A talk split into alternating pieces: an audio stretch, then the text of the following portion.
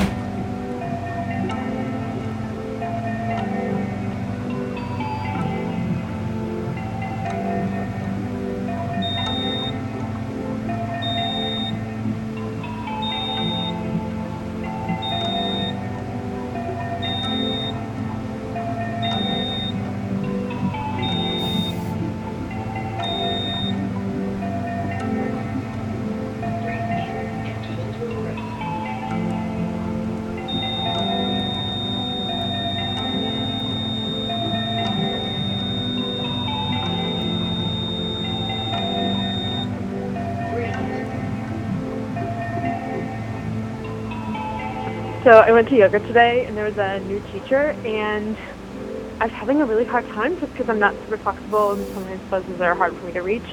And he was giving me a bunch of assists, like, throughout the class, and, you know, kind of one of the only ones who was getting them, and I was like, oh my God, I feel so self-conscious, like, you know, did you think that I suck at this or whatever?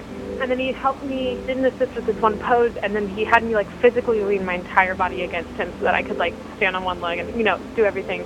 And once I did that, I could actually do the pose, and it felt so empowering to actually, like, be in the pose. And I just had this realization that, like, wanting to be able to do something on your own or feeling like that is the mark of, like, accomplishment is actually, like, such an ego moment. And it's also such, like, an American, like, a Western idea that, like, in order to be successful or to do something well, you have to be able to do it alone.